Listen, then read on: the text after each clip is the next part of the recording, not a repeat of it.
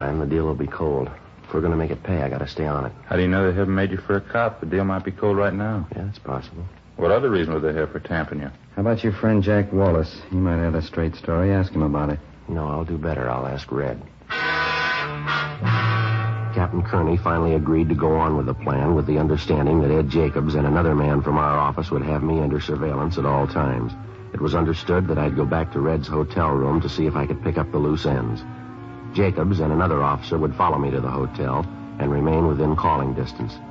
2:10 a.m. I got to the hotel on West 5th Street and went up to the second floor to Red's room.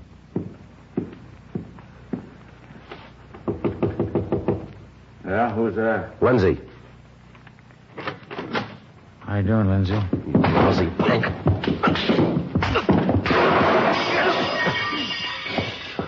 Can't lay off, huh? I ought to break your back.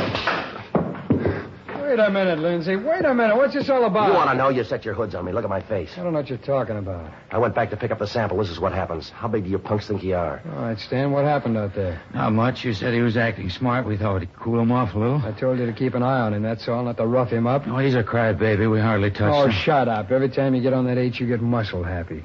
I've warned you before, Stan. Now, this is the last time.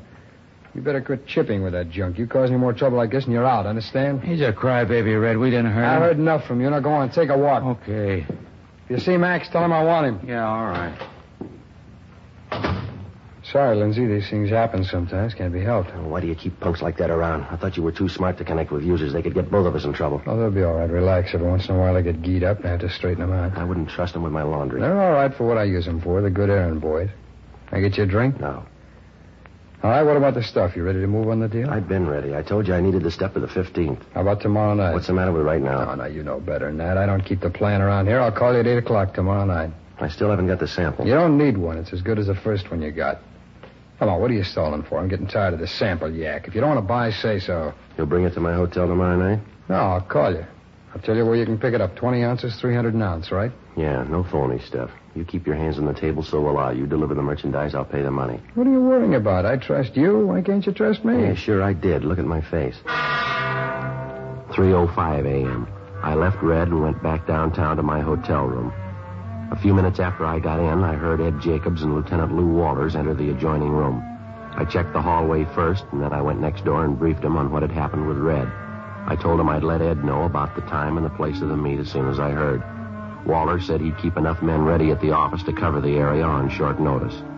I went back to my room, took a shower, and got some sleep. At 8 o'clock that night, I was in my room standing by the phone. I waited. No call. 8.30, 9 o'clock, 9.15, still no word.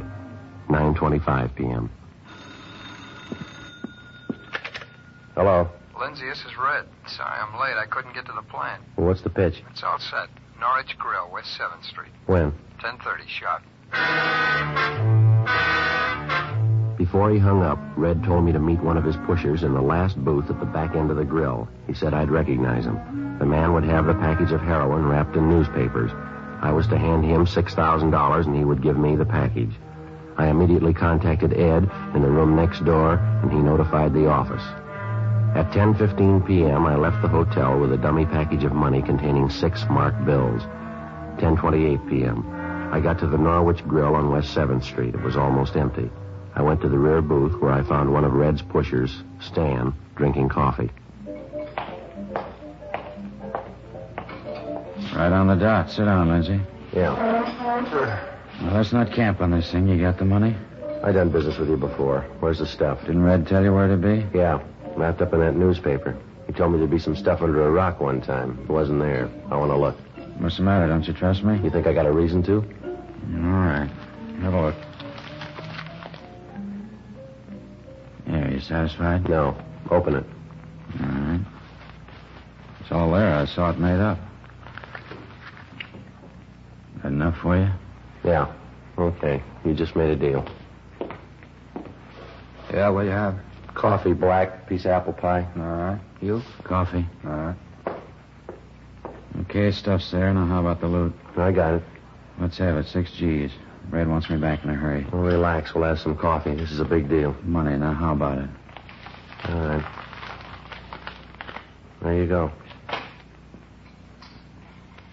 What's the matter with you? What are you shaking about? Nothing. I'm a little nervous. Red wouldn't let me have a fix before I left. Getting a little sick. I'm gonna have a look here. What are you doing? Red told me to tell you not to open it till you got it back to him. Who are you kidding, mister? All right, you go ahead and open it up. You'll have to answer for it, not me. Sure. Hey. Now, what's the deal? Only a few bills in here. The rest of it's paper. You trying to beat us? It's already done. You won't get away with us. We'll fix you up. Max is outside. Friday, we saw him take the envelope. You get the stuff? Yeah, right here. Guy waiting outside, Joe. We got him. They're taking him in now. Cops, lousy cops. Wait till Red hears about this. He will. Ed? Yeah, I'll get him. Okay, let's go. Come on, fella, move. What are you grabbing me for? I deliver the stuff, that's all. These big deals aren't mine. I'm small time. Fix once in a while, that's all I want. Just little fixes. The biggest deal I ever made. Yeah, sure. It's the truth. Now, what about Red? He's got a lot of this stuff left. This guy's above him. Big dealers. Why don't you get them? We'll get him. You'll never guess who the other two are. They're real high powers. Big deals. Nothing but big deals. You won't bust them a hundred years. Yeah, let's go.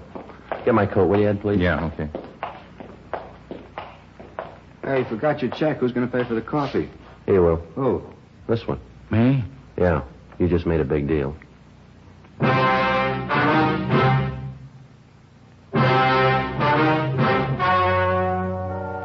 The story you have just heard was true.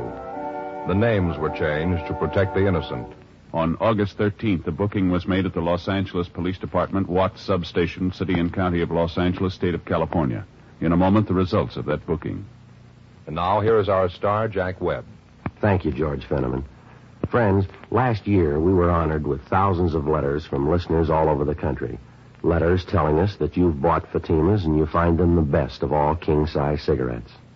Well, thanks to you and the many thousands of other smokers who have switched to Fatima.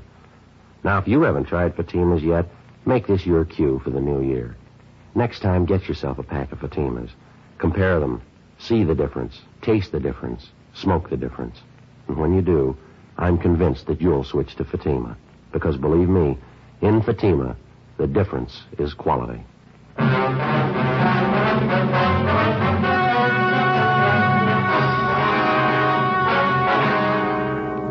The two suspects, Stanley Parrish and Max Higby, were booked at the Watts substation on suspicion, the Narcotic Act felony. After a meeting in the district attorney's office, they expressed their desire to assist the police in the apprehension of the outstanding members of the gang. They were filed on, and before a magistrate in municipal court, they waived their right to a preliminary hearing to conceal the fact of their arrest. Next week, The Big Red, Part 2. Ladies and gentlemen, to build our strength against aggression, we must equip our armed forces with the weapons of war. At the same time, we must produce adequate supplies of civilian goods in order to keep prices down and defeat inflation. We can meet this double challenge by raising our productivity, by turning out more goods and services for every hour we work, and by refusing to let up until our nation is secure. Remember, the better we produce, the stronger we grow.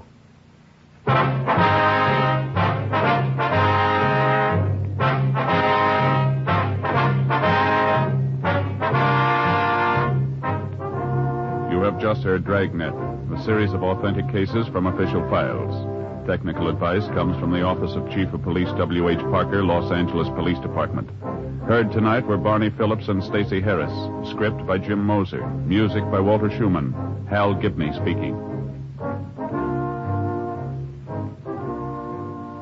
Fatima Cigarettes, best of all king size cigarettes, has brought you Dragnet, transcribed from Los Angeles.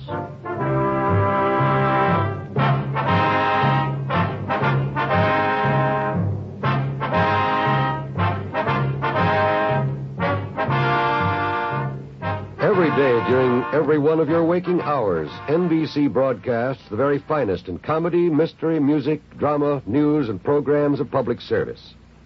So always set your dial to NBC, the leader in radio programming. Counter Spy Fights International Intrigue next on NBC.